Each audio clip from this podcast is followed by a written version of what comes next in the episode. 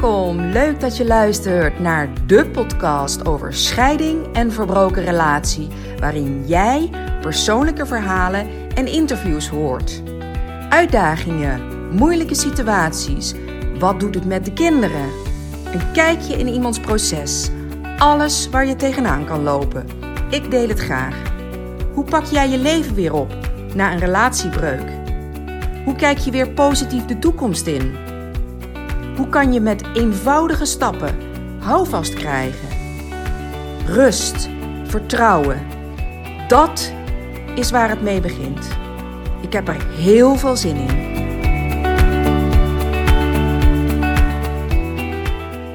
Ik heb een tijdje geleden heb ik, een, uh, heb me laten interviewen door uh, Rianne van Samen en Alleen. Ik heb bij haar een opstellingendag gevolgd. En het leek ons interessant om uh, weer samen in gesprek te gaan en mijn ervaring van die opstellingendag te vertellen. En dat is een heel mooi gesprek geworden. En dat weet ik omdat ik het, het gesprek zelf heb mogen editen, bewerken. Dus ik heb ieder detail heb ik mogen beluisteren. Ik ben er heel erg trots op. Het is fijn om te ervaren dat je ook heel graag naar jezelf luistert. Want dat was in het begin natuurlijk lastig. En dan hoor je jezelf praten. En in het begin dacht ik, hmm, was wat sceptisch. Maar het mooie is dat ik zelf kan genieten nu van het gesprek wat we hadden. En dat ik al die oneffenheden, die ik natuurlijk zelf zie en voel en hoor, niet zie, maar hoor als uh, oneffenheid, dat ik ze laat zijn. Dat vind ik ook wel weer een mooie, mooie les en een stap verder. En nogmaals, daar kom ik even op terug. De live dag staat gepland in Utrecht op vrijdag 22 september. Dus het ontmoeten van gelijkgestemden, vrouwen in scheiding die een scheidingsproces doorleven of het alweer even achter zich hebben liggen. Dus op vrijdag 22 september nodig ik je van harte uit. En mocht je je willen aanmelden, dat kan. Dat, uh, mag, je mag je me een berichtje sturen via de mail. Je kan een DM sturen via Instagram. Je mag me ook gaan volgen. Als je eerst denkt van nou, ik wil eerst nog eens even wat zien van haar. Uh, volg me dan eerst via Instagram en maak dan een keuze. En ik kan je vertellen, het is de moeite waard. Welkom en wat leuk dat je luistert naar weer een nieuwe aflevering van de podcast Alles is Liefde. Vandaag weer eens een interview. En uh, dat is even een tijdje geleden. Maar uh, ja, dit, dit gesprek moest gewoon opgenomen worden. Dus tegenover mij zit uh, Kara van der Velde. Zij was een van mijn deelnemers in de opstellingendag. In een van de try-outs die ik gedaan heb. En Kara begeleidt vrouwen in scheiding. En ja, we gaan vandaag eigenlijk in vogelvlucht door jouw eigen proces heen. Door uh, nou, de ontwikkelingen die je hebt meegemaakt, hoe je de opstellingendag hebt beleefd, wat het voor jou heeft betekend. Um, ja, en hopelijk ook uh, een stukje samenvatting van hoe je de inzichten die je hebt opgedaan gaat uh, meenemen in het vervolg van je leven. Ja. Nou, dat is al een hele mond vol. Toch wil ik je nog even de ruimte geven om ook zelf nog wat te vertellen over, over jezelf. Wie ben je? En, Ik zal vertellen wie ik nu ben. Ja. Ik ben moeder van drie kinderen. En drie bonuskinderen en ook één aangenomen dochter. Dus zeven. dus zeven. Er zijn er ook al een paar uit huis. Dus het mm -hmm. wordt steeds ietsje rustiger. Ik wilde heel graag voor mezelf uh, beginnen. Qua werk. Uh, zeker ook nu het wat rustiger thuis wordt. Was, dat was echt een grote droom om voor mezelf te beginnen. En dan voornamelijk iets vanuit mijn eigen ervaring. Ja. Ik ben echt een gevoelsmens. En uh, ik wilde ik heb gekozen om vrouwen te begeleiden bij het verwerken van een echtscheiding, met het maken van keuzes, bij het loskoppelen en het leren grenzen stellen, opnieuw, en het leren kennen van zichzelf. Wie ja. ben ik zonder mijn ex-partner?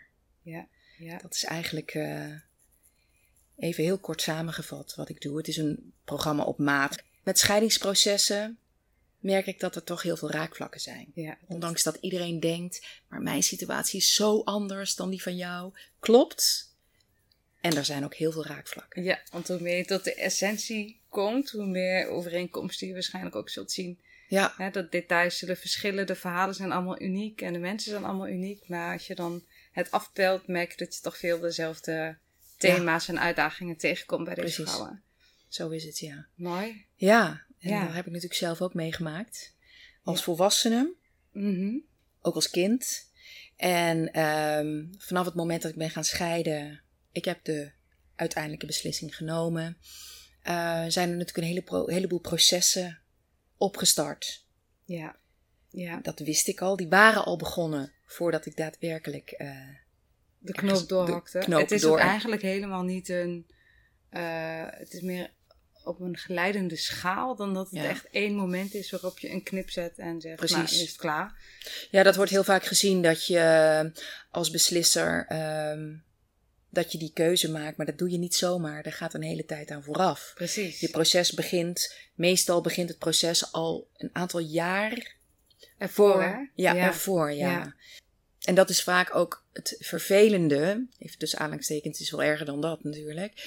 Degene, meestal is het zo, de persoon die, de, die geconfronteerd wordt met de keuze van een ander, die begint dan vaak met het proces. Ja.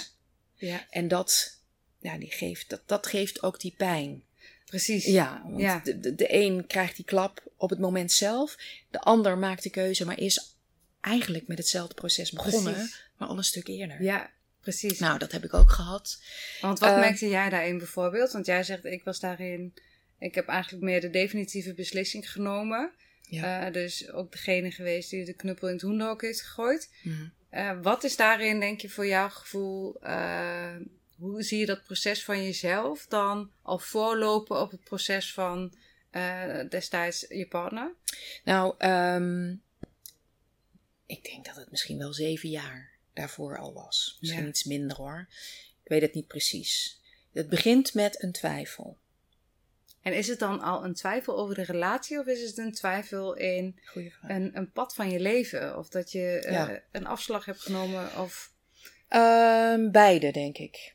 Eh, twijfel in de relatie. Want op het moment dat de relatie eh, fantastisch is, dan hoef je daar niet over te twijfelen. Het voedde mij niet in wat ik zo waar je naar verlangde. waar ik naar verlangde. En dat. Heel veel mensen zeggen dan, ja, dat had je misschien vanaf het begin geweten. Dat is misschien ook wel zo. Maar is dat zo? Dat, ja, dat- ik vind het ook. Ik denk het in mijn geval wel. Ik had het. Oké. Stiekem wist ik het wel. Maar ik geloof dan toch, en dan gaan we misschien een beetje over in een discussie dan over ehm, de vragen die ik aan je stel, maar ik geloof dan toch dat het moment waarop je de relatie met elkaar aangegaan bent, dat het je ook heeft gediend. Dat, Dat het ook een ook. reden is geweest waarom je op dat moment, in die tijd, in die context, met deze persoon een relatie bent aangegaan. En met terugwerkende kracht kan je misschien zien, Ja, dat is het. was dat wel de goede reden, maar destijds was het misschien wel het belangrijkste wat je nodig had in je leven. Je hebt er helemaal gelijk in. Dat zo is het Ja. ook. Zo is het ook. Ehm, ik kijk erop terug en als ik dan. Dat is natuurlijk een. nee, Ik ben ook anders. Ik ben, ik ben gegroeid. Ik ben niet helemaal anders, maar ik ben gegroeid. Ehm, ik kijk er met een grote afstand naar. En dan ga je al zien Ja. dat het waarschijnlijk destijds in het begin ook al. Dat er ook al iets was waardoor ik het had kunnen zien. Ja. Hij kwam in mijn leven en ik was er helemaal gelukkig mee. Echt waar. En we hebben drie hele mooie kinderen gekregen. En het moment dat ik begon te twijfelen, is meer van: is dit het nou? Ja. Voor mij. Want wie ben ik eigenlijk? Ja, dat is zo, ja, altijd zo'n clichévraag. Dat is niet dat ik wat ik me letterlijk heb afgevraagd hoor. Maar ik, ik wil eigenlijk nog zoveel Ja. verandering. En ehm, als ik hiermee doorga met deze manier van leven, dan heb ik nog niet eens over de relatie, dan is dit het. En zal het niet echt meer veranderen. Ik ben een persoon die houdt van heel veel veranderingen en heel veel Avontuur. en heel veel uitproberen. En eh, er ook achter komen dat het dan ook helemaal niet is datgene is wat ik eigenlijk heel erg leuk vind. Ja, en ik denk dat de persoon naast, destijds naast mij ehm, hield van die stabiliteit. Ja. En niet te veel verandering.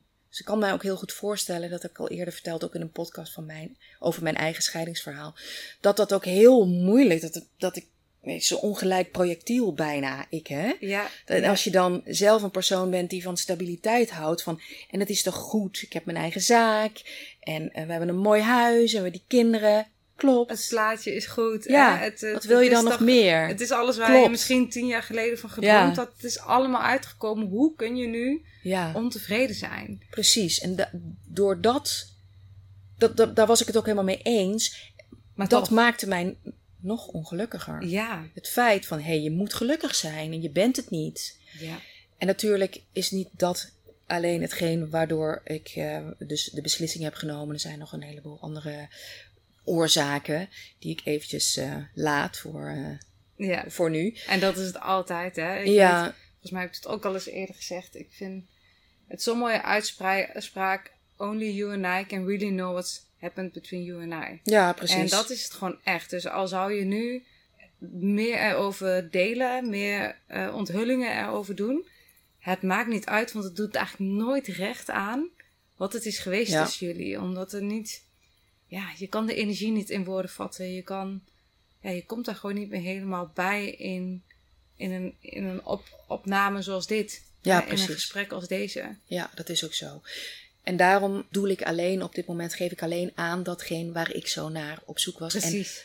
wat mij, ja, waar ik mee leefde op dat moment. Precies. Dus terug naar het moment dat ik, eh, dat mijn proces startte, bewust dan, dat je denkt van, oh jee, als dit het is, ja, dan, dan ben ik niet trouw aan mezelf, dan kan ik dus niet meer groeien, dan kan ik eh, nooit meer alleen al dromen over eh, in het buitenland wonen, want Ja. het zal toch niet gebeuren. Nee, want dan is in die zin het leven voor je uitgestippeld. En Ja.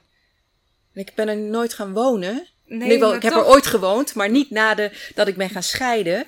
Maar toch, ik, ik, moest die, ik had die ruimte nodig Ja, om te kunnen dromen en dat dat mogelijk dan ook zou gaan gebeuren bij wijze ja, dat het niet alleen maar illusies zijn, maar dat het Ja. ook nog werkelijkheid zou kunnen worden als je je manifestatiekracht en energie erop zou zetten. Ja, precies. En als je in deze relatie was gebleven, had je van tevoren al geweten dat alles wat zo ver out of the box was, eh, niet te sprake zou.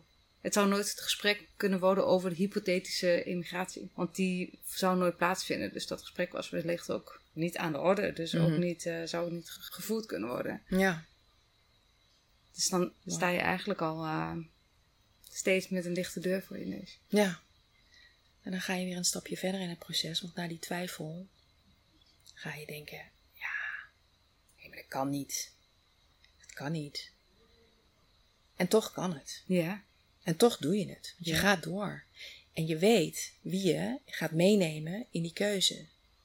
Je gaat je ex-partner meenemen in die keuze. Je gaat je kinderen meenemen in die keuze. Genoeg om je beslissing terug te draaien. of te heroverwegen. Te heroverwegen. Ja. Dat doe je wel hoor. Continu, Ja, continu ook na de breuk. 100%. Ja. Ja. En toch ga ik, ging ik door. De natuur, in ieder geval dat zoals ik het bij mezelf voel, de drang voor, naar groei en naar vooruitgang en naar het opvullen van de leegtes die ik eh, had opgedaan. Niet alleen in de relatie, daarvoor natuurlijk al. Hè? Ja, ja. Dat is, naar mijn idee, zo heb ik het bij mezelf gevoeld, zo'n natuurlijke drang, dat is het meest belangrijke in het leven. En dan maak je die keuze. Die maak je ook voor een ander. Nou goed, de scheiding is een feit. Ik maak even wat snel eh, Mhm. wat stappen. Ik eh, ga een proces in. Ik bedoel, het is niet zo dat... Oké, ik ga bij je weg en morgen gaat het beter. Ja. Want ik ben, ik Verre woon van. alleen. Nee, verre Nee, van. Ja. Je moet eerst nog eens even heel diep gaan. Je gaat even nog flink door de drek. En door de Ja. drek. Weet je, dat, dat wordt ook vaak gedacht, hè? In dader, slachtoffer. Dader is degene die de keuze heeft gemaakt. En het slachtoffer is degene die achtergelaten wordt. Ik zeg niet dat het altijd zo is, maar toch. Het blijft een beetje de dynamiek. Precies. Waarin eh, er toch over een relatiebreuk wordt nagedacht. En hoe, je, hoe het wordt bezien vanuit de buitenwereld. Of vanuit vrienden of vanuit familie. Degene die daadwerkelijk de, de vertrekkende beweging heeft gemaakt, wordt dan toch meer gezien als de dader. En degene die, ehm, eh, ja, die inderdaad achtergelaten wordt, die is dan het slachtoffer. En dat is wel, denk ik, een dynamiek die veel voorkomt. Er zullen uitzonderingen zijn, maar ik denk dat dit heel vaak aan de orde is, inderdaad. Ja. Dus dat jij was in deze, eh, ja, in deze situatie, was jij de dader. Dus er werd misschien ook van jou verwacht dat jij dus maar meteen gelukkiger zou zijn? Of dat je er beter van... Wat, wat merk je aan... Wat merk je aan, aan de rol van... Die je eigenlijk opgelegd kreeg van daderschap? Hoe gingen mensen met je om waardoor je voelde... Ik word Hmm. als dader behandeld? Ik zeg niet dat iedereen het was. Nee. Eh, het, het had ook wel een beetje de mensen die aan de kant tussen aanhalingstekens. En ik doe dat tussen aanhalingstekens omdat ik die term eigenlijk niet wil gebruiken. Maar je had een, eh, een eh, front ex-man en je had het front Cara. En natuurlijk gelukkig ook een aantal neutralen. Dat vind ik heel erg bijzonder, vooral die neutralen. Die er, Ja. Die, hè, Die, niet op zichzelf dat- precies. Precies, die dat niet op zichzelf betrekken. Maar we gaan het even, je vraagt naar het front eh ex-man. Eh, ja, ik heb het wel zwaar gehad. Het is mij, er is me van alles verweten en nageroepen. En dat ik niet eerlijk zou zijn geweest en dat ik gelogen heb. En, en dat werd niet heel netjes gebracht, gewoon midden op straat. En dat zijn natuurlijk incidenten. En als je het vraagt aan de persoon die een keer heeft geroepen, ja, dan is dat een klein incidentje geweest. Ja. Maar voor mij was, had dat zo'n impact. ja Dus alsof het leek, lijkt dat, ja, dat het continu gebeurde. Dat was niet zo hoor. Nee, Maar maar, goed. het maakt wel zoveel indruk, omdat je ergens natuurlijk ook zelf een bepaald schuldgevoel met je meedraagt over het feit dat je, kijk, dat je voor je eigen leven bepaalt en dat je daar zelf de consequenties van moet dragen, die heb je wel. Mhm. Maar dat je ook de consequenties draagt van het feit dat eh, drie kinderen en een ex-partner eh, in een rollercoaster van veranderingen terechtkomen, ja, dat maakt waarschijnlijk dat het zo hard binnenkomt als mensen je op zo'n ongenuanceerde manier verwijten maken. Ja. Ja, dat is dan, dan denk je, ja, dat raakt ook aan het schuldgevoel, waar, het eigenlijk Ja. heel pijnlijk is. Dat is ook zo. En eh, mij, bij mij was het schuldgevoel enorm. Dat was wel een van mijn grootste uitdagingen. En eh, maar dat heb ik inderdaad al, ook in mijn eigen podcast, al eh, vaak uitgelegd. En iedereen heeft zo zijn eh, grootste uitdaging. Mhm. Bij mij was dat, waren er een heleboel. Maar het Maar het schuld- schuldgevoel was, de, was de grootste. Want ik ben een persoon die. Ik denk dat heel veel mensen dat hebben. Ik wil een ander geen pijn doen. En ehm, waardoor mijn beslissing trok ik een ander mee, Mee. het diepe in. Ja, ja, Mee de drek in. Niet in mijn eigen drek, maar in zijn eigen drek. ja. Uiteindelijk ehm, heb ik het kunnen loskoppelen. Mhm. schuldgevoel komt voort uit het niet nemen van je verantwoordelijkheid. Ik heb mijn verantwoordelijkheid genomen over mijn stuk en ik heb zijn verantwoordelijkheid bij hem gelaten. Ja. En hoe heb je dat? Want hè, dat, uiteindelijk zei je, doordat ik deze keuze maakte, is er ook een heel proces op gang gekomen. Hoe, hoe heeft dat proces er voor jou uitgezien? Welke hè, proces is het thema schuldgevoel wat je nu noemt. Ehm, maar het zal meer geweest zijn dan dat. Hoe kijk je terug op jouw eigen proces op dat stuk? En ook inderdaad, hoe ehm, heeft het je uiteindelijk ook tot het vraagstuk binnen de, de opstelling gebracht? Want uiteindelijk geloof ik dat het allemaal stapjes zijn die, eh, waarbij het een tot het ander leidt. Ja, ik ben na mijn scheiding, mijn eigen scheiding, eh, ben ik inderdaad ehm, ook onbewust natuurlijk gestart met een proces. Daarbij eh, ga je eerst volledig onderuit. Ik heb echt het rijproces, rouwproces heb ik doorlopen. Door ook eh, heel diep te gaan. En ik ben ook wel een persoon, ik moet eerst heel diep gaan. En alles doorvoelen en doorleven. En daar nog een schepje bovenop. En dan mag ik van mezelf weer verder. Ja. Dus Ik ben het onderste uit de kan. Dat schuldgevoel? gaat- ja. ging ik door dat schuldgevoel, want dat had ik een ander aangedaan, ging ik mezelf ook nog eens een keer extra straffen door het extra te beleven en dan nog dieper en nog dieper. En ik moest het voelen en het moest heel pijn doen. En daarna ging ik vooruit. Dus wat moest ik doen? Ja, ik moest bewust een stap terug doen met werk. Mhm. Eh, rust inbouwen. Ook wel leuke dingen doen. Daarnaast dat lukte, dat kon parallel. ja. Ehm, ik heb ehm, eenvoud ingebouwd in mijn leven, in het leven van mij met mijn kinderen. Dus eigenlijk gezorgd dat ik ging zorgen dat het ontbijt er stond, dat ik ze naar school bracht, ehm, dat we naar clubjes gingen, naar de hockey. En, en dat s'avonds het eten weer en dat ze in bed lagen en dat er wat kleding eh, gewassen werd. Dat was de eenvoud. Ja. Dat dat maar draaide, de basis. Ja. Ja. Goed, dan op een gegeven moment, je gaat verder, je komt verder in het proces en mm, je komt langzaam een beetje uit dat diepe. Je krabbelt omhoog en dan komt er ook weer wat ruimte voor jezelf. Ga je met mensen praten die hetzelfde hebben meegemaakt. Eh, boeken lezen, denk ik. Al, alhoewel in het begin dat echt nog niet lukte, want daar was ik helemaal niet toe in staat. Ik kon nog nauwelijks, eh, ik keek wazig, ik kon niet eens helder uit mijn ogen, kijken. Laat staan dat ik de concentratie kon opbrengen om een boek te lezen. Ehm, je gaat praten met mensen.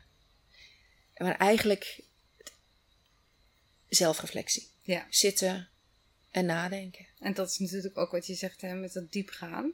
Ja. Want het klonk een beetje alsof je het jezelf, eh, alsof het straf was hè, voor Ja. jezelf. Dat je zei, ik, ik, ik vind dat, eh, dat ik, nou ja, dat ik dat verdiend heb om me zo kloten te voelen. Mm, is het niet ook een drijf die je in je hebt om, om zelfs uit de moeilijkste situatie de meeste potentie te halen? Omdat je ook voelt dat in het donker en in het verdriet en in de, ja, de, de, de kelder van mijn ziel, laat maar zeggen, liggen ook de, de, de pareltjes, het goud. Waar, daar waar ik echt bedding kan vinden voor wie ik ben. Zodat ik, als ik hier straks uit die kelder klim, ik sterker ben en meer mezelf ben en meer in contact sta met mijn eigen potentieel dan ooit tevoren. Dus is het alleen straffen geweest of is het ook het ophalen van je potentieel? Eh, onbewust wel. Dat is, ik, ik kan mij niet herinneren dat ik op het moment dat ik zo diep zat, Dat er iets in je was die dat zei ik dacht, van, nou, daar, ik denk dat daar een parel ligt. nee, nee, nee.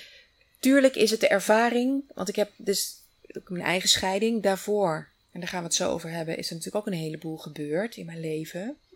Alles wat je meemaakt in je leven, daar groei je door. Ja. En weet je dat wat er ook gebeurt, dat jij dat, dat je het aan kan. Ja, Want dat heb je ook ja. overleefd, dus dit ook. Mhm. Ehm, dat vertrouwen heb ik altijd gehad. Ja. Ik heb nooit gedacht, nou, dit gaat Hier nooit, komt nooit meer nooit meer. Dat heb ik nooit gehad. Ik heb niet gedacht in mijn proces, in, in, in, toen ik zo diep zat, van... Oké, ik voel me nu heel slecht, maar daar ligt- hangt een parel. Ik zie een lichtje, daar ga ik naartoe. Nee, dat Nee. heb ik niet gehad. Ik wist het. Het wist het in mijn onderbewust. Ik wist, dit heb ik nodig.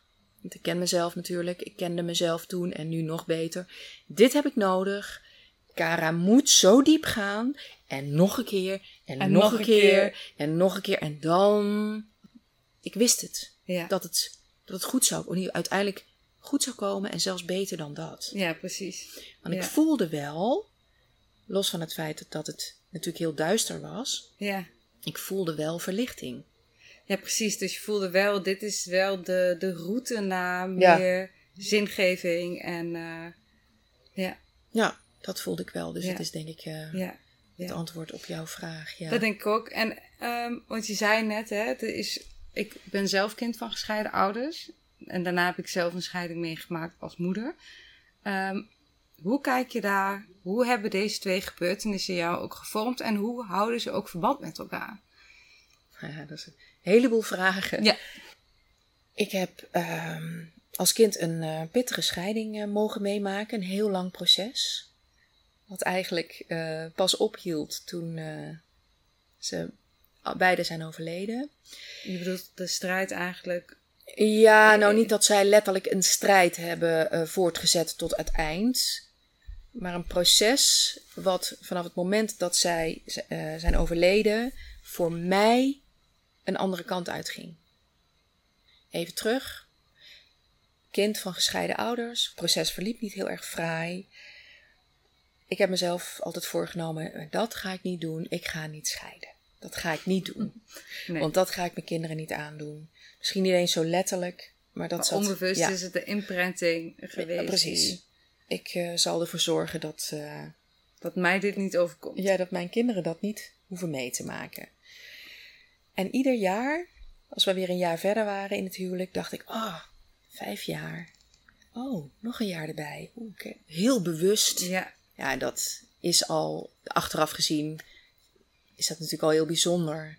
Dat je zo bezig bent van hoe lang ben ik getrouwd en hoe knap dat eigenlijk al is. En, ja, en voor de rest, mijn scheiding als moeder, het staat helemaal los. Helemaal los van de scheiding die ik als kind heb meegemaakt. Voor mij. mhm, Het kan, een, het kan zijn dat een ander daar anders over denkt. Hè? Ik heb wel daarna, nadat ik de keuze heb gemaakt om bij ehm, mijn ex-partner weg te gaan, gezegd: Ik ga dit, dit heb ik nu in de hand. Dit ga ik anders doen. Ja. In ieder geval datgene waar ik invloed op heb, mijn stuk. ja, Dus hoe sta ik als moeder, als ex-partner in dat stuk? En dat had, ik, dat had ik tot op zekere hoogte in de hand. En naarmate ik me beter begon te voelen, en naarmate dat, hè, de tijd verstreek, begon ik mezelf beter te voelen, ging het ook beter. Ehm, dus dat heb ik wel meegenomen. Dat ik het anders, dat ik zou gaan proberen die communicatie zo goed mogelijk te laten verlopen. In ieder geval, een stuk van mij. Hè? precies. En Ja. ook een stukje in eh, het contact met je ex-partner. Het, het niet op de manier van eh, liefdespartners, maar wel op de manier van Als op, op, het, op het niveau van ouders met elkaar Ja. verbinden. En daar elkaar ook in vinden en in zien. En misschien ook wel in erkennen. Dus dat, dat iedereen ook de positie van het gezin, dus de kinderen kind kunnen blijven en de moeder de moeder kan blijven en de vader de vader. En dat je daar met elkaar eh, nieuwe verbindingen aanlegt. Waarin nog steeds het, het, het, het gezin in een nahuwelijkse gezinssituatie leeft. Ja. Maar wel op een andere manier met elkaar verbonden is. Die wel respectvol is en met, ja, met open communicatie en elkaar erkennen in de rol die ze moeten hebben. En dat had ik graag gewild. Dat had je nodig gehad als kind. Precies. Want ik denk dat je nu refereert naar dat had ik graag gewild. En dan gaat het over wat jij als kind graag had gewild. Of had je dat ook, in deze? Ook. Oké, want je merkt dat het eigenlijk niet... Nee, kijk, je, je kan, eh, maar dat is natuurlijk, eh, je hebt te maken nog steeds met twee verschillende personen. Ja, Ik kan wel iets willen en iets nastreven, Ja. maar of de ander dat ook wil, of dat in zijn vermogen heeft, hij bleef de dingen toch anders zien dan ik ze zag. Ja. En ik kan bijvoorbeeld, ik ga het even vanuit mij vertellen, ik kan bijvoorbeeld denken dat ik heel goed aan het communiceren ben, terwijl hij daar Heel, anders in een staat. andere beleving. hele andere heeft. beleving. Dus je hebt altijd die waarheden van beide kanten. Ieder heeft zijn waarheid. Ja, En ik vind eh, mededelen dat wij op vakantie gaan een week van tevoren. Ik noem maar even wat, hè. Misschien is het ook een keer gebeurd hoor. eh, vind ik eigenlijk best op tijd. Terwijl de andere zegt, bij wijze van spreken, ja, hé, hey, dit moet zes maanden van tevoren. Kunnen we, Ja. snap je? ja. Wat is, Wat is goede communicatie? wat is goede communicatie? Ja, Ieder vult dat op zijn manier in ja precies. naar eigen behoeften. Ja. Maar dat wil niet zeggen dat de ander. En daar kan je weer over communiceren. Klopt. Ik had hele goede ideeën daarover. En ik heb de dingen met de beste intenties gedaan. Mijn eigen scheiding als moeder. En ik geef heel eerlijk toe, dat is niet allemaal gelukt. Nee, Niet alleen niet gelukt, ehm, omdat het letterlijk door mijzelf toch net anders geliep.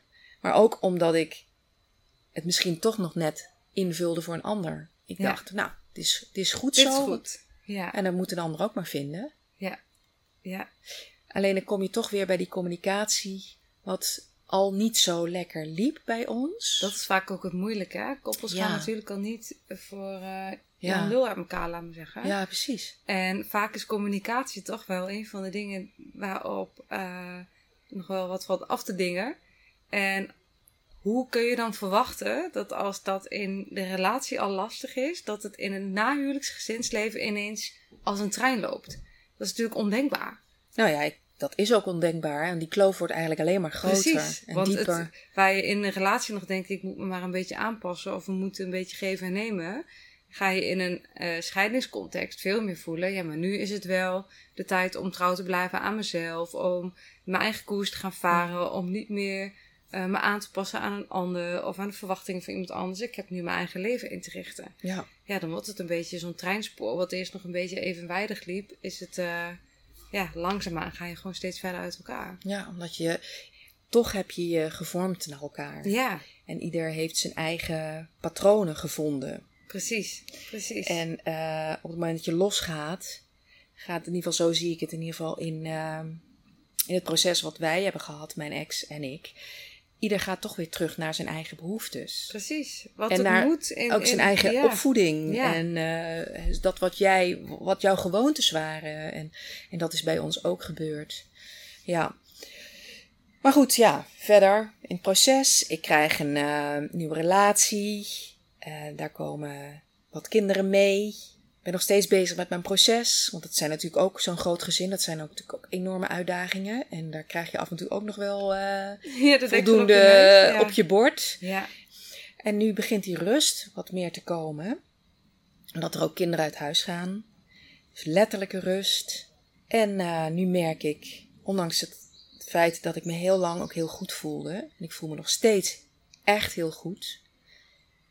En daardoor, omdat ik die ruimte heb gemaakt, komen nu, komt nu mijn kindstuk naar boven. Dus de scheiding van mijn ouders. En nog niet zozeer de scheiding zelf, hoe dat verlopen is. Maar uh, ik duik heel erg terug naar de periode dat ze nog samen waren. Ik hunker, dat is een beetje waar we het in de opstellingendag, waar ik naartoe wilde. Ik hunker naar die tijd. Ik hunker naar het oude, het verleden. En hoe ziet dat plaatje eruit waarna je hunkert? Dat heb ik heel groots gemaakt. Mhm. En dat zit helemaal in mijn gevoel. Dat was de tijd dat mijn papa en mama nog bij elkaar waren. Ja, Dus dat was, voor een kind is dat veilig en stabiel. En in die jaren heb ik ook hele mooie herinneringen die, ik, die misschien één keer gebeurd zijn, maar die ik helemaal heb opgeblazen. ja. Of een foto misschien, die Een je foto. hebt, waarvan je Precies. denkt, oh ja, dat weet ik nog. Uh, Ja. Daar waarvan je eigenlijk niet weet of dat een reconstructie is. Of dat het werkelijk eh, ook zo voelde als dat jij denkt dat het heeft gevoeld als kind. Zal ik je eerlijk vertellen dat ik dat niet eens weet? Het is zo gevormd. Ja, Ik heb er zo'n beeld bij gecreëerd dat ik niet eens meer weet of dat een foto is, of dat het een herinnering is, of beide. ja. Ik weet het niet. En wat, wat, wat voor beweging brengt jouw, het proces wat je nu te doen hebt met je kindstuk, eh, wat voor beweging brengt het in jou? Welke bewegingen brengt het in je leven? Hoe, ja, hoe, ben je, hoe houd je ermee bezig zodat je. eh, want ik denk dat je uiteindelijk in ontwikkeling ermee bezig bent om er rust in te vinden. Want dit is natuurlijk een stukje onrust. Hè? Dat je voelt als kind heb ik zo verlangd naar, naar dat harmonieuze gezin. eh, verlang ik zo naar het moment waarop we nog in, in een fijn, intact gezin met elkaar Ja, die samenleven. onschuld. Die, eh, Ja. ja. Dus wat, wat brengt het je in het hier en nu? eh, ja, voor welke uitdaging stelt het jou? Nou ja, dat is ook natuurlijk een proces waarbij ik natuurlijk eerst eh, weer eh, heel diep ga. En die, die, dat echt aan het ophalen ben. eh, met foto's.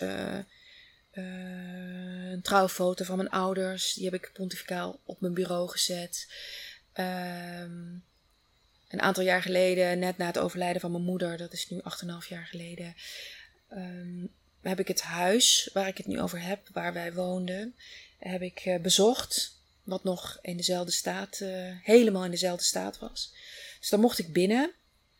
Dat komt ook een beetje door mijn, eh, door mijn huidige partner. Die belt gewoon aan en hop, wij komen kijken. Want zij, nou, dus heel mooi. Dus ik mocht gaan kijken. En ik was zo blij met het feit dat dat huis nog steeds intact is. En dat nam ik mee. En ik dacht, nou, weet je, dan ga ik het gewoon kopen. Weet je wel, helemaal terug, want daar Ja. moet ik wonen. Ik ga het kopen. Ja, precies. Ehm, ik heb nooit een bod gedaan of zo, maar dat. Want Je wil dat bijna weer letterlijk Bijna wilde ik het- ja. in de illusie levend dat dat, dat dan de, de, eigenlijk de rust en, en het gevoel van veiligheid zou Ja, kunnen precies. terugbrengen.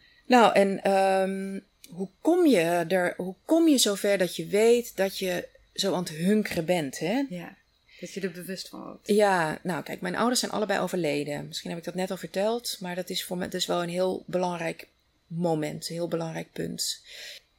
Er waren dingen nog niet afgerond. De band met mijn moeder niet en de band met mijn vader niet. Ik weet niet of dat gebeurd zou zijn in leven. Of het überhaupt mogelijk was Of het geweest. überhaupt mogelijk was geweest. Ze zijn overleden en er startte een proces. Ik ben het aangegaan, het proces, eh, terwijl ze er niet meer waren. Dus helemaal, ja, gevoelsmatig, ja, alleen. energetisch. Ja, ja, energetisch. Op een gegeven moment, en dat is echt iets van de laatste tijd, ben ik dagelijks met ze bezig. Extreem. Bij iedere vogel eh, die dicht bij me zit, eh, een onkruidje uit de tuin, eh, koken, in de auto rijden, podcast luisteren. Alles, Alles. betrek ik Op op, dat. Ja, op Ja. dat stuk, op hen. Ja, Dat maakt toch wel weer dat je blokkeert. En dat je verdriet voelt en gemis en rouw. rouw. En dat ik inderdaad steeds, ik ben nog steeds aan het rouwen. En ook rouw misschien. ehm, om dat stuk wat je als kind zo verlangd hebt. En ook het stuk wat je als kind zo gemist hebt. Ja. Ga je de- en daar ga ik extreem naar terug. Dat inleven. Dus ik moet het voelen en ik wil het voelen. En dan eh, ga je kamperen. In de, en je familie woont natuurlijk nog steeds in de regio waar mijn ouders vandaan komen. Mijn vader komt uit Amsterdam en mijn moeder komt uit de Achterhoek. En dan ga je kamperen om in die omgeving te zijn. Je Ja. gaat familie bezoeken, gesprekken voeren. En dan kom je erachter dat dat helemaal niks te maken heeft met mijn stuk. Dat is echt bezig zijn met het leven van ofwel je moeder ofwel je vader. Wat toch ook op een bepaalde Ja. manier is het verbinden met het leven van je voorouders. Wat Ja. in die zin natuurlijk alles bepalend is geweest. Los van de scheiding hè, van je ouders, die natuurlijk ook alles bepalend is geweest. Maar waar je ouders vandaan komen en hoe zij hun leven hebben geleid en binnen welke eh, omstandigheden zij zijn opgegroeid, hebben natuurlijk heel veel invloed op, jou, op jou als kind en op Ja, waar je, ja, waar je bloed vandaan komt. precies. En dat is denk ik heel logisch dat je weer teruggaat naar de plekken waar je in ieder geval voor je gevoel praktisch, maar ook energetisch weer contact kan maken met dat stuk van jou. Want het zijn natuurlijk delen die in jou zitten. Absoluut, helemaal waar. En ik heb ook een, ehm, een opstellingendag gedaan. Dan echt familieopstellingen. En ehm, ja, ik heb destijds gekozen voor het stuk van mijn moeder. Ja, Eh, omdat zij al toen al, zij was toen al overleden, mijn vader nog niet. En ik heb gedacht van nou, doe ik eerst mijn moeder en dan kan ik daarna mijn vader doen. ja. En helaas overleed hij een paar dagen na die opstelling. Jeetje. Ja, dat is wel eh, bijzonder, maar goed. Ehm, door die opstelling, die familieopstelling, ben ik het stuk van mijn moeder gaan begrijpen. En ook waarom dat zij deed, wat ze deed. Waar dat mogelijkerwijs vandaan, ik zeg altijd mogelijk, hè, ik bedoel, niks is zeker. Waar dat vandaan kwam. Dat zij het ook niet in haar vermogen had om datgene te geven wat ik zo nodig heb. Ja, En toch blijf ik erbij dat als je wil, dat het altijd kan. Dat is wel wat blijft door dat stukje. Ik heb er echt vrede mee dat mijn moeder was zoals ze was.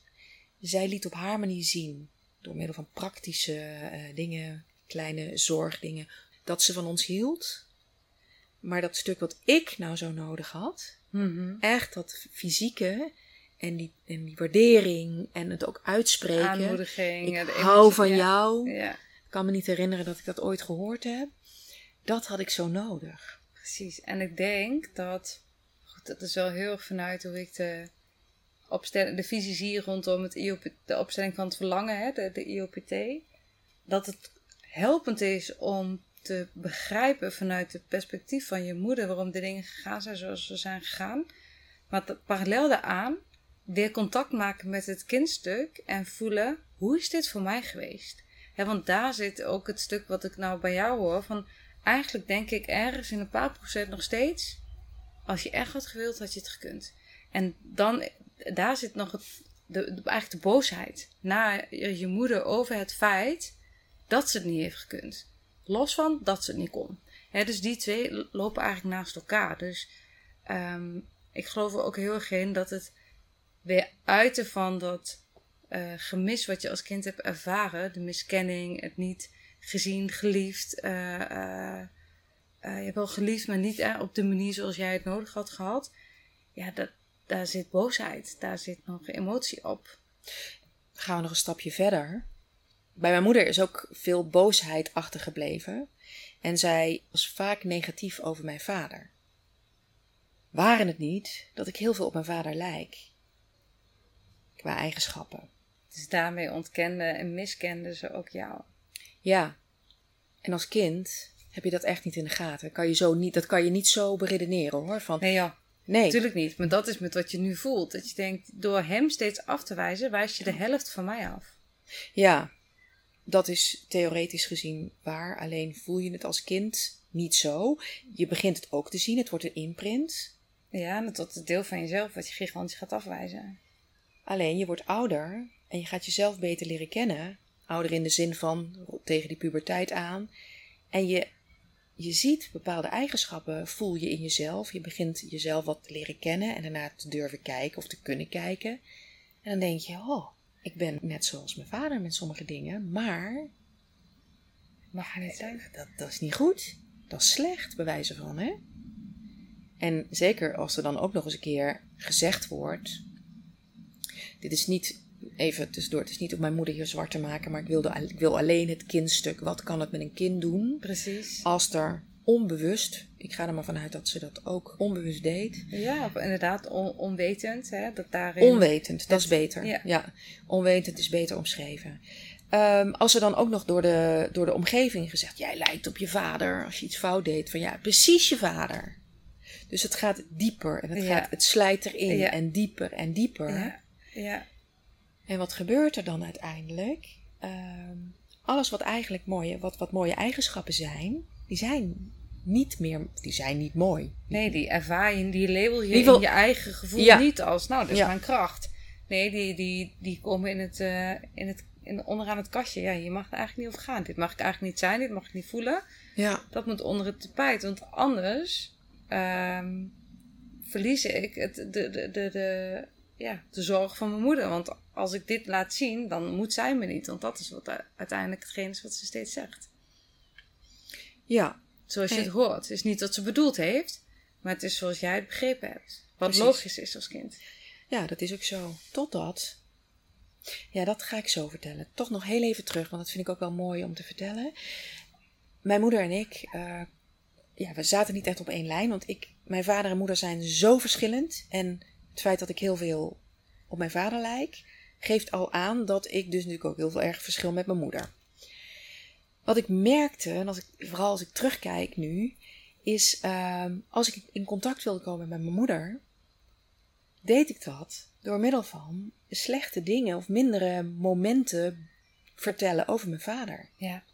Want dan Dan konden we praten, dan ja, hadden we dan was er contact. Dan was er contact en dan hadden we een eh, eh, gedeelde. Het is een gedeelde vijand. Ja, Het is een dat is een beetje systeemtherapie, maar dat is een, in een triade in evenwicht. Als je met z'n tweeën een gezamenlijke vijand hebt, geeft dat heel veel bekrachtiging in de verbinding, omdat je met z'n tweeën dezelfde persoon stom vindt. Wat Dus dat- natuurlijk als kind echt mm, ja, je heel erg verscheurt van binnen, want daarmee ontken je ook een heel groot deel van, van jezelf. Maar dat heb je Ja. op dat moment niet door, want het is een heel snel middel om met je moeder in contact te komen. precies.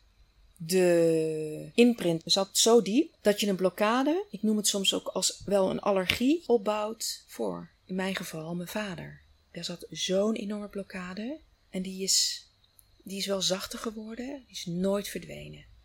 En nu is die overleden en nu is die weg. Ja, ja. Maar dan ga ik weer even terug Want je zei totdat. Toch? Die zei totdat. Maar daar kom ik zo dadelijk op terug. Dat zei. Precies. Ik heb natuurlijk altijd gedacht dat ik eh, slechte eigenschappen had. En dat ik eh, eh, chaotisch ben. En dat ik dan weer wil ik weer dat. En dan wil ik weer dat. En ik ben geen doorzetter. Noem maar op. Totdat ik vrienden kreeg. Die dus bewust ook gingen vertellen hoe ze mij zagen. En die benoemden allemaal eigenschappen van mij, en die mijn vader natuurlijk ook heeft, is die ze heel fijn Heel vonden waarderen Heel, ja, heel Ja. erg waarderen. En dacht ik, hè? Dat was dus eigenlijk de eerste keer dat ik een beetje wakker geschud werd. En in de war raakte ook wel. Van, hé, hey, oh, oh, is dit zo, zo gek niet? Oké, maar toen dacht ik wel van, nou, wacht maar. Mhm. Zij kunnen dat nu wel vinden, maar als ze mij beter leren kennen... Dus ik hield dat wel een beetje slag om de arm. Ja, dat begrijp ik. Want je kan dat dus niet zomaar aan je eigen overtuiging loslaten. Het is Ja. wel gaat op dat moment een beetje gaan schuiven. Het heeft een nieuw licht en een ander perspectief geboden op het idee dat dit allemaal slechte eigenschappen van je zouden zijn. Ja, precies. Maar goed, ik heb daar wel een draai aan gegeven. Want dat, dat heb ik helemaal zelf weten te helen. Ik vind dat ik, ja, met mijn eh, plussen en minnen natuurlijk, gelukkig Ja. maar. Ik vind het fantastische eh, karaktereigenschap. Ik ben heel dankbaar. Dat heb ik ook in de opstelling gezegd. Ik ben heel dankbaar met de ervaringen en met de persoonlijke eigenschappen die ik heb meegekregen. Van mijn vader, maar ook van mijn moeder. Want ik ben wie ik ben. En toen kwam jouw opstellingendag. Ja, En natuurlijk spreek ik uit dat ik dankbaar ben. Maar de hunkering, Mhm. waar we het straks over hadden. De hunkering en het gemis naar de tijd dat mijn ouders bij elkaar waren.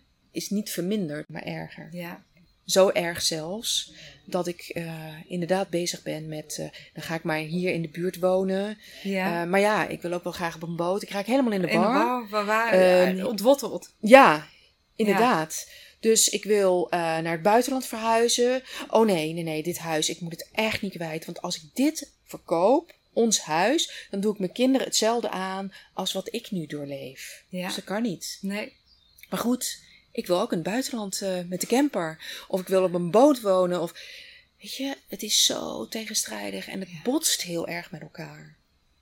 En natuurlijk dat kindverdriet. Dus dat gemis van die waardering, dat ik er mag zijn zoals ik ben. De stabiliteit, de onschuld, de eenvoud.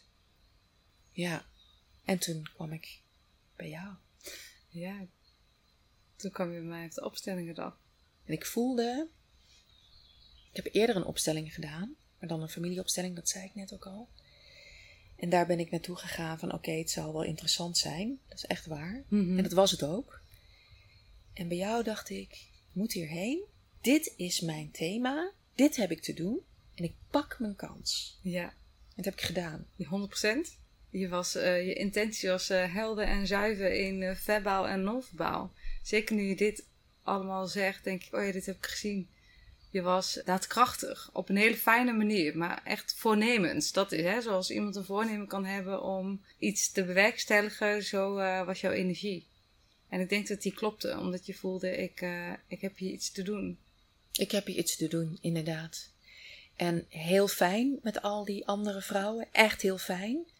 Ik steek mijn hand als eerste op. Je weet niet wat er vanmiddag gebeurt. Dus ik pak hem nu in de ochtend als Ja. eerste. En normaal ben ik ook, zo werd ik vroeger genoemd, hè? Haantje de voorste. En eh, ik zal er ook wel voor zorgen dat ik, eh, dat is een beetje de negatieve lading daaraan. Die heb ik om weten te buigen naar Goed voor ik jezelf ben zorgen, gewoon ja. geïnteresseerd Ja. en eh, ik zorg voor mezelf. Normaal ben ik in dit soort settings van nou laat, ik geef eerst een ander het podium, maar dan neem ik wel die tweede plek in. Ja, Daarna ben ik aan de beurt. ja. En nu dacht ik nee, je weet niet wat er vanmiddag is. Ik pak hem. En wat, ge- wat gebeurde er? Want dat is natuurlijk. Je was eigenlijk al met een heel. Met een hele duidelijke intentie stapte je hier de jeugd binnen. Toen gingen we jouw opstelling doen. Wat gebeurde er in jou? Wat, wat, wat heb je ervaren tijdens de opstelling?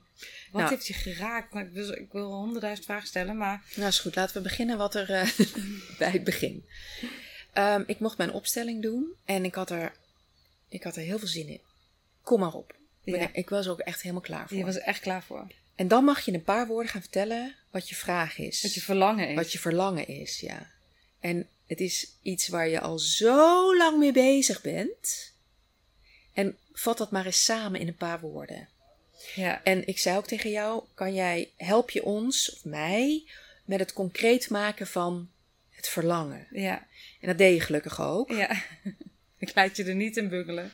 er is natuurlijk ook wel die angst, want je hebt dan deze kans. De angst dat je het net niet goed verwoordt, dat je niet tot de kern van het verlangen komt. Ja. Dat was het enige angst die ik had. Stel je voor dat ik het niet goed pak.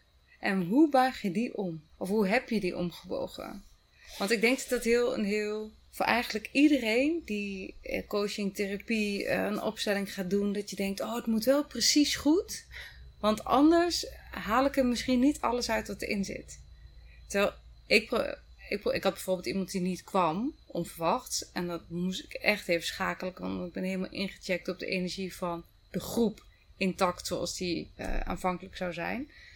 En dan heb ik een soort van mantra dat ik denk: oké, ik ga er maar vanuit. Ik vertrouw erop dat precies het juiste gaat gebeuren vandaag, wat er voor mij is.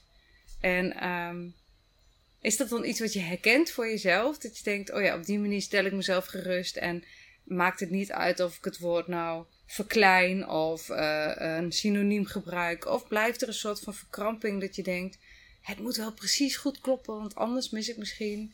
Nee. ehm, Nee, dat, eh, dat ben ik niet meer. Ik heb dat eh, van tevoren bedacht. Ja, precies. een dag van aanloop, tevoren ja. in de aanloop hier naartoe.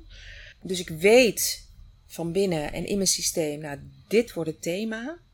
En op het moment dat ik dan hier de jord binnenstap, laat ik het los Ja, en vertrouw ik. Ja. Op dat is natuurlijk ook en ervaring. energie en Dat is wel ja. ervaring. Ja. Dat Ja. is eh, door te doen. Door, ik, ik heb het dan niet over dat je eerst tien opstellingen gedaan moet hebben om. Maar dat, het zijn ook andere. Ik heb natuurlijk andere dingen gedaan waarbij ik dat vertrouwen heb gekregen. Dat ik weet dat het goed komt. Ja. En dat, dat is net zo als ik eh coachgesprekken heb met mijn, eh, met mijn, tussen aanhalingstekens, vrouwen die een scheidingsproces doorleven. Kijk, ik kan van tevoren van, oh ja, wat is haar situatie? En dan moet ik dat even goed allemaal voorbereiden. Want stel je voor, ze stelt die vraag en ik moet dat loslaten. Ik begin en ik weet, ik vertrouw erop dat het juiste antwoord Komt. komt. Het komt. Ja. En je Ja. kan niet alles indekken. Nee, precies. Dus, dus zo stapte ik hier over de drempel en ik ben gaan zitten. En het enige wat ik wel had, ik pak mijn kans. Nou, die heb je gepakt en gekregen. Ja. Wat gebeurde er in de opstelling Oh, wat je verrast heeft of wat je geraakt heeft? Ja. Ik ben de vraagsteller, het verlangen. Ik Mhm. benoem mijn verlangen. En de mededeelnemers, die gaan dan eh, mijn verlangen representeren. Ja, precies. En er was een kind, kleine Kara. Er was een op zoek naar. Mhm. En er was een loslaten. We begonnen met drie. Waarvan het kind Kara en het loslaten met de rug naar me toe gingen staan. Ja. Dat was meteen. Ja. Eh, ja. Dat vond ik, eh, ja, dat vond ik eh, schokkend. schokkend. En toen kwam er iets naar boven wat ik eigenlijk helemaal niet bedacht had. Maar het is wel onderdeel van mijn proces. Ja. Het niet gezien worden, afwijzing, eh, jouw mening telt niet, wat jij zegt is dom. Ik vul het maar in, hè, voor een ander. Ja. Ik zeg niet dat een ander zo denkt, maar, dat ziet, je- voel ik. in- wat in je opkwam was letterlijk dat gevoel wat je zo eh, herkende. Ja, Want dat was het eerste wat je voelde in die opstelling. Van, oh, het gevoel van afwijzing, van niet gezien worden. Letterlijk de rug toegekeerd worden.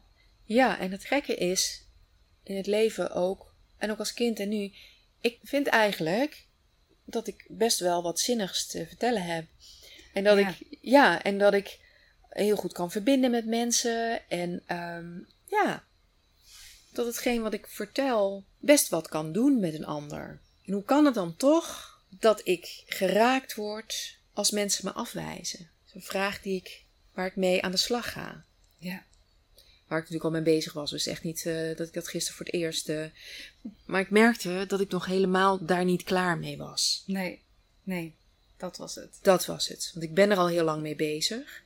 En ik voel me al heel sterk. En toch is het nog niet geheeld. Dus heb ik daar nog iets te doen? Ja. vond het een heel mooi inzicht. Ja. Waar we, en toen waren we net twee eh, minuten, Twee minuten bezig. bezig. Ja, het was Ja. de non-verbale fase waarin Ja. eigenlijk iedereen een plek ging zoeken in de ruimte die, die oké voelde in het energieveld. Wanneer kwam, het energie, wanneer kwam, kwam de opstelling vanuit die eh, naar jou toegekeerde ruggen? Wanneer, waardoor kwam die in beweging? Wat was de beweging die de delen gingen maken? Want ze bleven niet steeds met de rug naar je toe staan. Nee, het grappige is dat dat mij zo geraakt heeft. Ook niet meer zo goed weet. En daar hadden we het voordat we begonnen met opnemen over. Heel veel moet nog indalen. Landen, ja, Landen. precies. Het is net gisteren geweest, hè? Het is gisteren nu, eh, geweest. En het is een vraag, precies een vraag, waar ik, ik geef het gewoon heel eerlijk, een beetje op blokkeer. Ik weet het eigenlijk niet zo goed wat er gebeurde. Misschien kan jij als eh, begeleider, eh, die het van een afstand heeft, mogen aanschouwen. Misschien kan jij me helpen daarin, want ik blokkeer daarop. Ik zie alleen de rug, Ja, vooral de rug van, ja. eh, de van het loslaten. Ik, en dat plaatje zie ik ook. En wat er dan in een opstelling en dus ook in jouw opstelling gebeurt, is dat op het moment dat je daar bij stil kan staan en het onderkent, dus er woorden aan geeft, en dat wij even dat gesprek hebben, hebben over: hey, is dit eh, wat je herkent, of wat gebeurt hier, of wat voel je? Zodra je erkenning geeft voor je eigen gevoel, komt de opstelling in beweging. En krijg je dus iets anders te zien. En dat vind ik meest prachtige van een opstelling, want het laat iets zien aan jou als een soort van film. Dat klinkt een beetje oneerbiedig, maar dat raakt iets in je door bij dat stuk stil te staan wat het in je raakt, krijg je weer een ander plaatje te zien. En het is een soort reis die je maakt tot het uiteindelijk, eh, ja, dat is wat de opstelling voor die dag voor jou kan betekenen. Want het gaat natuurlijk niet oneindig door. Het is een soort van. Op een gegeven moment heeft het energieveld of heeft eh, de, de opstelling je laten zien wat die dag voor je was. Maar toen wa- kwam er veel meer beweging. En wat heeft je in dat stuk geraakt, verrast? Wat, wat, wanneer voel je weer, oh ja, toen was ik er weer. Ja, natuurlijk letterlijk. Omdat loslaten, de representant loslaten, het loslaten zelf zich omdraaide. Ja, en openstelde, er contact maakte. Eh, dat het kindstuk dichterbij kwam staan. En dat er een onverwachte wending kwam waarbij mijn vader ingezet werd. Ja.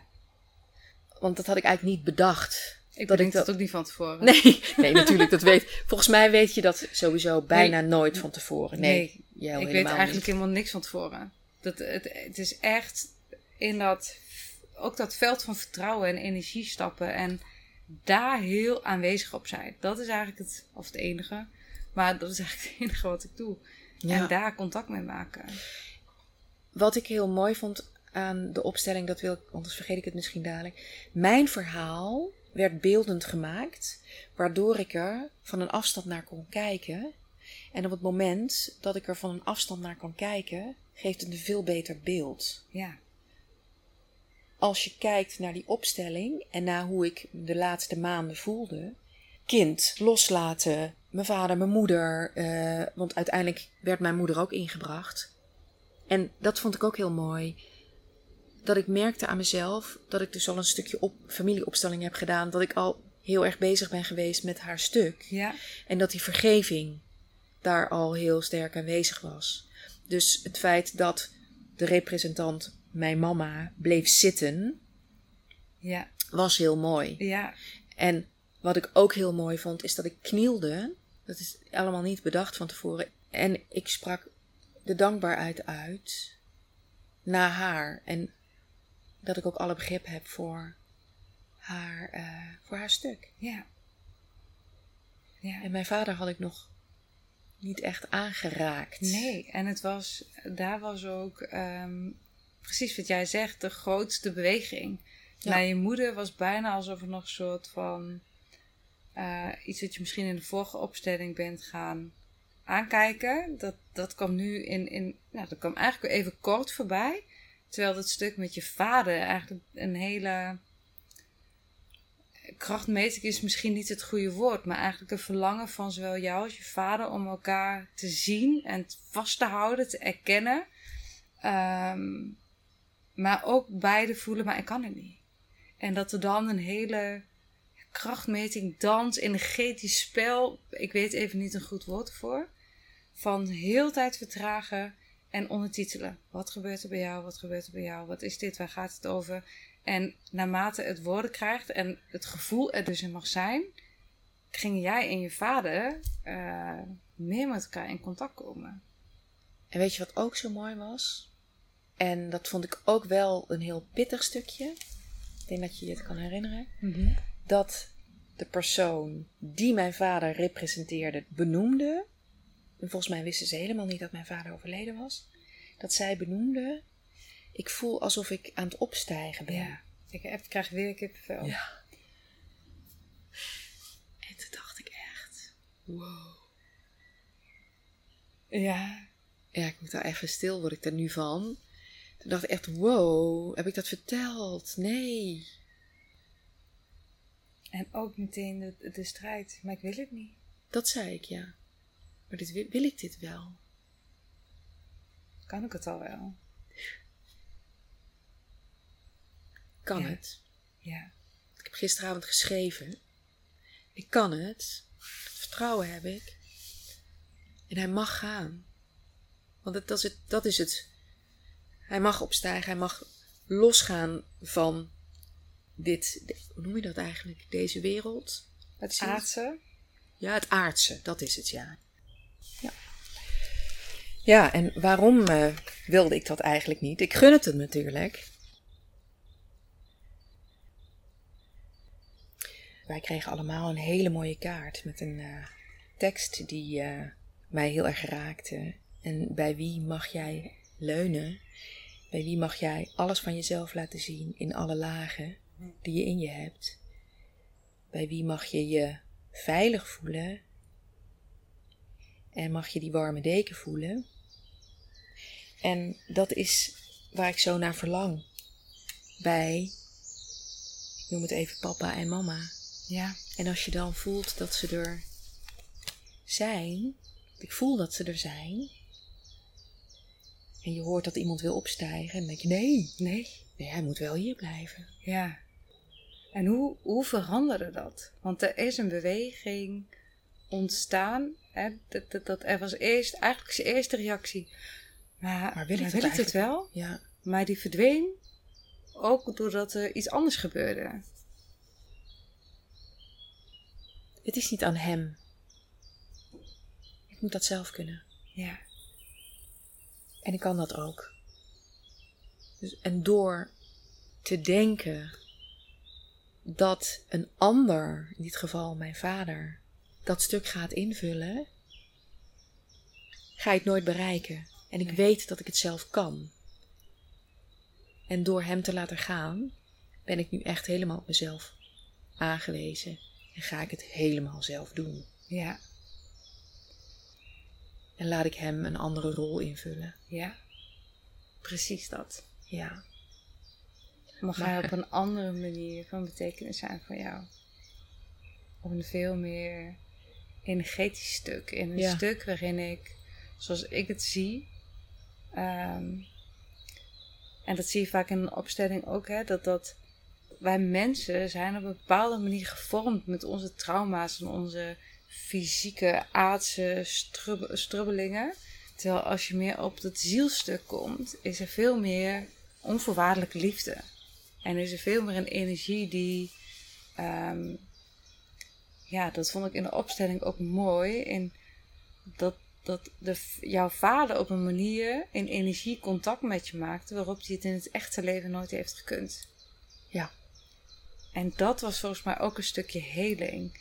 En dan maakt het eigenlijk niet uit of zijn ziel opstijgt of hij is overleden. Want in het aardse, al zou hij geleefd hebben, had hij het nooit op die manier kunnen doen en zeggen zoals het gisteren ontstond. En ik denk dat dat eraan bijgedragen heeft waarom jij kan voelen. Ik kan hem daarin loslaten. Ik kan het op mijn eigen manier doen. Ook al ben je weg, je verdwijnt niet. Het pure liefdestuk zal altijd blijven. Ja. En ik gun hem ook die andere rol. die rol heb ik mijn moeder al gegeven. Het is toch anders gegaan. En dat is ook logisch natuurlijk, hè? Het zijn Ja. twee verschillende personen. Ja. Ja. ja, ik vond dat heel mooi. En dan is zo'n opstellingdag voorbij. En dan ga je naar huis. Ik, in mijn geval ben ik naar de camping gegaan, hier in de buurt. Ja, dan ga je afstemmen. Is er nou gebeurd en wat voel ik? En ik voelde me, ik voelde me heel goed. En het is natuurlijk niet zo dat je denkt van zo, Nee. hè? Nu zijn we geheeld en ik, Nou, ben, ik hunker nergens meer naar. En eh, ik ben helemaal niet meer bezig met eh, mijn vader en mijn moeder. En die mussen in, in, in de Haag, zoals ik ze vroeger hoorde. eh, dat doet me nu niks meer. Nee, dat, de illusie van een quick fix. Het maakt niet uit wat je doet. Wacht, komt er nog Er één. komt er nog één. Een quick fix. En dat is wat veel mensen natuurlijk wel graag zouden willen. Maar het zijn de, de inzichten, het, het, het laagje diepe, ehm nieuw perspectief, een ander gevoel, eh, meer erkenning voor je eigen gevoel. Dat zijn de stapjes die je dan zet naar, naar een verdere ontwikkeling in je eigen proces. Ja. En ik geloof echt dat een leven, levenslang pad is. Met ieder, iedere keer vergelijkbare thema's in misschien net een ander jasje gestoken. En dat er tijden zijn waarop je denkt, hè, misschien zoals dat jij zei na je proces, na je scheiding, dat je op een gegeven moment, ja, ik heb werk weer opgepakt, ik maak mijn keuzes voor mezelf, de wereld aan mijn voeten, ik zit gebeten in mijn vel, ik voel me sterk, krachtig. Dus dan heb je even een tijdje relatieve rust. Dan kan je doen met dat wat je bent en wat je hebt en wat je aan, aan, aan vaardigheden en kwaliteiten bezit. En dan gebeurt er weer iets in je leven waardoor je opnieuw in die cirkel en in die stroom van groei komt. En er zal straks een moment zijn waarop je denkt, nou, dit, dit, deze fase, dit stukje proces heb ik ook afgerond. Maar ja, je kan donder op zeggen natuurlijk dat over een paar jaar of over een tien jaar komt weer wat anders. Dat is ook zo. Dus En het is altijd ongoing. Dat klopt. En ik ga me ook niet druk maken over hetgeen wat mogelijkerwijs dan op een pad kan komen. Het is meer dat ik eh, gisteravond, of het was vooral, het was vooral vanochtend, na een nacht slapen, dat ik ging reflecteren en ik dacht, ja, het heeft rust opgeleverd gisteren. Rust. En, het vertrouwen, en ik voel wel een stapje verder. Ja, En het vertrouwen in de stapjes die nog mogen komen. ja precies. Ja, en eh, Dat, ik- dat, dat, dat is het. Dat je het rondrijden op de rotonde, dat je voelt, hé, ik heb een afslag genomen die... Waar ik even, ik ben nou een afslag en dan gaan we kijken wat voor een rotonde er straks weer komt. Precies. En welke afslag ik dan ga kiezen. En wat ik ook merkte, niet dat ik altijd boos over straat loop of zo, maar ik had vanochtend echt een lach op mijn gezicht. Ik voelde het stromen. Maar doordat ik het voel stromen, lachte ik en moest ik daarna huilen. Dus Ja. het ligt dan ook zo dicht bij elkaar. Ja. Het is gaan stromen door gisteren. Niet meer zo verkrampt. En wat moet ik hier nou mee? En hoe kom ik hier vanaf? En er is rust gekomen. Waardoor ik met een lach op mijn gezicht over de camping aan het lopen was. Maar waardoor ik ook daarna meteen vanuit een lach moest huilen. Ja, ja super mooi om te horen. Ja, gewoon hoe het in je zijn heeft, heeft geholpen, hoe Ja. het je in je proces verder heeft gebracht. En ehm, Hoe is de dag van gisteren voor jou gegaan? het was mijn tweede try-out voor een opstellingendag. Ja. En eh, de dag één was al, ja, die was magisch ook. En er gebeurden zoveel mooie processen. Dat ik gisteren met heel veel vertrouwen en tegelijkertijd ook dat ik dacht, wat als het een toevalstreffer was. Dus daar begon ik de dag mee, oké, ik moet hier met vertrouwen en openheid in gaan staan. Ehm, maar ik vond het ook spannend, want het was de tweede keer en de eerste keer was zo'n groot succes. Dus nou ja, dan eh, hoop je heel erg dat, dat je dat op zijn minst kunt evenaren. Dus ik, ik ben in die zin heel erg gaan eh, voelen. Ik ben heel erg aanwezig geweest met mijn energie en aandacht. En, en toen merkte ik al zo snel dat door de kaartjes die ik geschreven had, de sharing circle, het contact, dat ook hier weer binnen no time een groep ontstond. Waarin er veiligheid en openheid kon zijn eh, in de processen waar iedereen in zat. Er was heel veel respect voor elkaar. En toen dacht ik, ja, dit is precies de veilige setting die ik wil voelen en creëren om een opstelling in te kunnen faciliteren.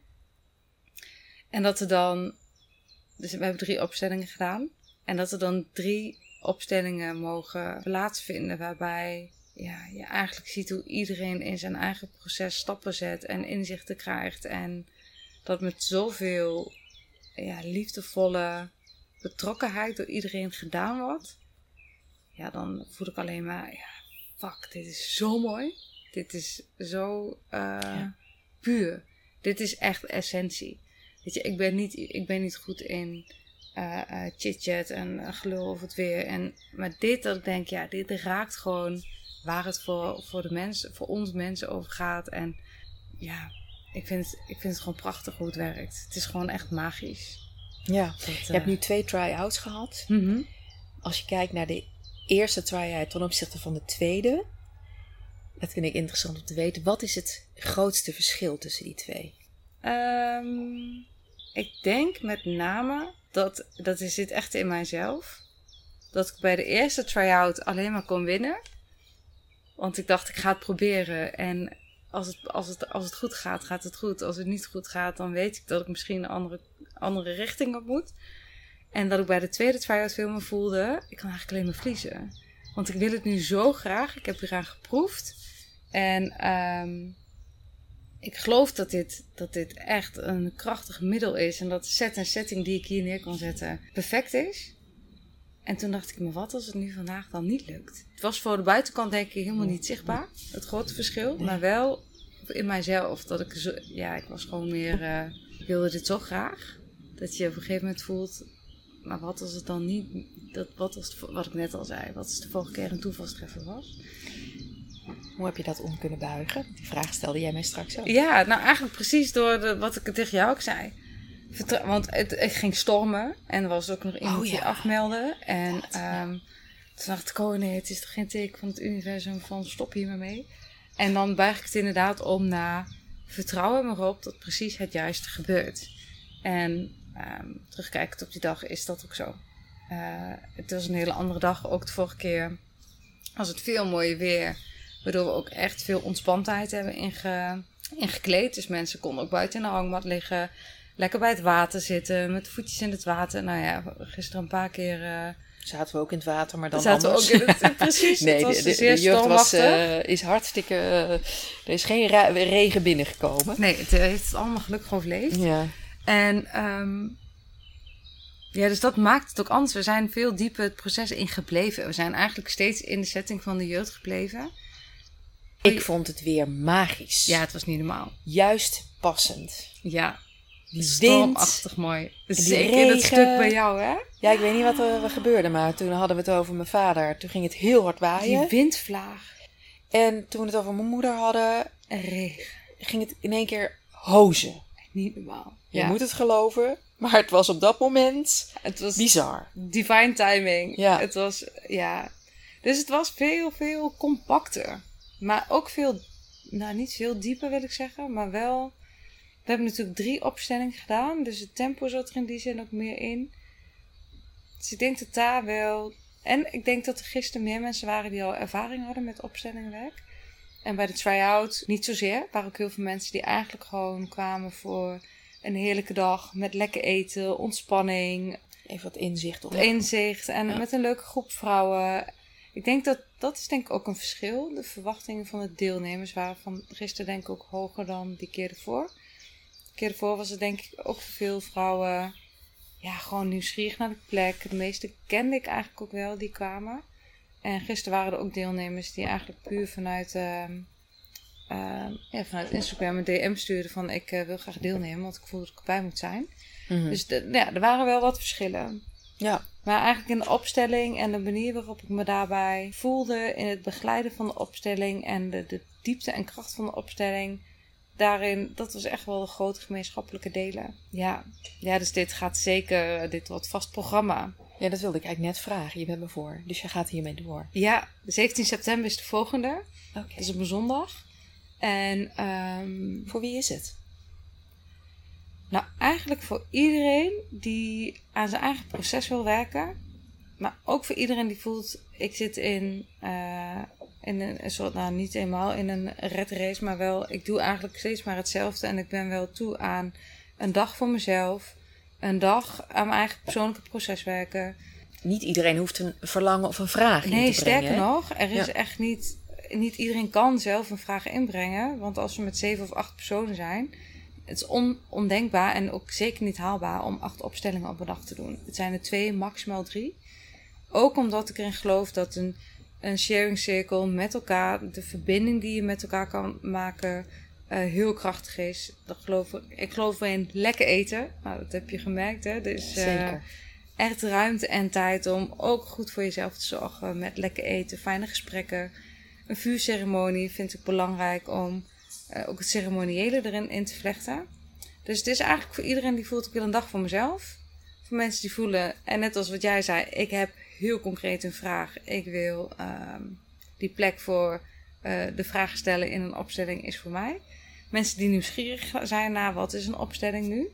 Maar dat in een hele fijne setting willen doen. Dus als je alleen al een dag in de natuur wil doorbrengen en je hebt een soort van affiniteit of nieuwsgierigheid naar het opstellingenwerk, ben je eigenlijk ook meer dan van harte welkom. Dat zag je gisteren ook. Er waren mensen die eh, zelf veel ervaring hadden met opstellen, maar er waren ook mensen die heel onbevangen en, en Ja. ehm, ja, zich echt hebben laten verrassen door de dag. Eh, dus het maakt eigenlijk niet heel veel uit. Maar je moet wel voelen, ik wil aan mijn eigen persoonlijke proces werken. En of dat nu is door gewoon puur een dag samen te zijn in de natuur, op deze mooie plek, eh, en als representant deel te nemen. Of dat je echt heel specifiek voelt, ik heb een concrete vraag. Het is wel echt de bedoeling dat je aan je persoonlijke proces wilt werken. Als je hier alleen maar komt voor het eten, dat, ja, dan sla je de plank een beetje mis. Nou, ik heb genoten. Ik was leeg, Ja, en, maar ook opgeladen, beide. Ja. Het is ook niet zo dat ik eh, terugreed dat ik dacht, oh, ik ben nu helemaal... Dit heeft me zo geraakt allemaal. Nee, juist, wow. ja. ja, dat was echt wel Wow, ik ben weer een stapje verder. Niet letterlijk hoor, gisteren, dat weet ik nu. En eh, het is gewoon mooi om ermee bezig te zijn. Ja, en in deze setting is het ook ontspannend Ja. om gewoon al te zijn een dag. Dat, dat op het eind van de dag we eigenlijk pas meekregen hoe de storm heel Nederland zo ongeveer geterroriseerd had. We zaten echt in een soort van bubbel Ja, met elkaar. En ehm, ja, er wordt heel hard gewerkt, maar er is echt wel ruimte voor ook rust en landen in jezelf. Even uit, uit de hectiek, even inchecken. Wat leeft er eigenlijk in mij? ja. In plaats van dat ik alleen maar bezig ben met wat er rondom mij gebeurt. Dus dat is denk ik eigenlijk, als je zegt voor wie, nou is dat denk ik Mannen en vrouwen. Mannen en vrouwen. Ja. Absoluut. Ja. Is dat eigenlijk, hè, als je even wil voelen wat gebeurt er in mij, in plaats van alleen maar te reageren op wat er rondom jou gebeurt, is deze dag perfect. Een opstellingendag. Je merkte gisteren ook dat een van de deelnemers eh, geen opstelling heeft gedaan, dus geen verlangen ingebracht. Wel als representant mocht optreden, dat ze daardoor ook al een stuk geraakt 100%. heeft. Ja, meer dan. En dat is ook een beetje het waarin ik. Er zijn eh, opstellers, collega's, die zeggen: ik verkoop kaartjes voor mensen die dan eh, een vraag in mogen brengen. En ik verkoop kaartjes voor representanten. Maar ik doe dat bewust niet, omdat ik heel erg wil dat de mensen die bij mij komen, inderdaad mannen en vrouwen, precies eigenlijk wat jij zegt, in voorbereiding naar de dag toe heel erg scherp een intentie hebben. Dat mag van alles zijn. Maar hier op de dag zelf komen en voelen, ik laat het los. Ik ga ervan uit dat wat er vandaag van mij is, op mijn pad zal komen. En of dat nou in een representantenrol is of in een vraagstellersrol, of misschien wil je helemaal geen representant zijn en voel je, ik ben Gewoon observeren. observant. Ja. Dat voel je op die dag zelf. Je kan niet alles van tevoren regisseren. Nee. Dus het loslaten van wat die dag voor jou is en daar open ingaan, dat is de reden waarom ik kies. Je koopt een kaartje voor deze dag. De try-out was een verdedigde prijs. Nu eh, gaan ze naar 150 euro per dag, ex-BTW. Maar goed, met alles wat daarbij zit, ehm, Het is meer dan waard. is het... Ja, echt waar. ja. Ik ben blij dat ik de try-out had. Nee. Ja, ja, Maar ja. kom terug. ja, Dat zei ik gisteren al, hè? Ja, sowieso ben ik nog helemaal niet klaar met dit stuk. En het was weer een hele mooie aanzet om weer een stap verder te komen. Ik denk dat er altijd wel een nieuw verlangen is. En zo'n dag als gisteren, even helemaal onderdompelen, even helemaal landen in een bubbel. Voor mij is dat heel erg waardevol. Ik ben er echt van overtuigd dat ik daar vaker behoefte aan ga hebben. Ja, Ja, dat denk ja ik wel. kan hem heel ik, ik hou er zelf ook van. Ik ga zelf ook regelmatig naar ceremonies. eh opstellingen daar heb ik nu een tijdje niet gedaan, maar ook dat deed ik heel graag. Het zijn echt van die momenten voor. Ja, ik geef daar gewoon heel graag mijn geld aan uit, omdat Ja. het altijd heel voedend is voor jezelf en je altijd weer nieuwe inzichten eh, geeft. Het geeft me energie. Dus eh, ook Mooi. als, als facilitator, maar ook als deelnemer. Dus. Mooi. Nou, ik denk dat wij... eh, Die hebben ze rond hebben er. eh, ik denk dat wij eh, alles gezegd hebben wat we willen zeggen. Want niet alles. Ik kan nog Nee. uren met je praten. Ja. Maar Ja. dat, eh, dat weten we van elkaar. We gaan elkaar ongetwijfeld weer zien. Nou, zeker weten. Ja. ja. Zeker weten. Dankjewel voor dit gesprek. Jij bedankt.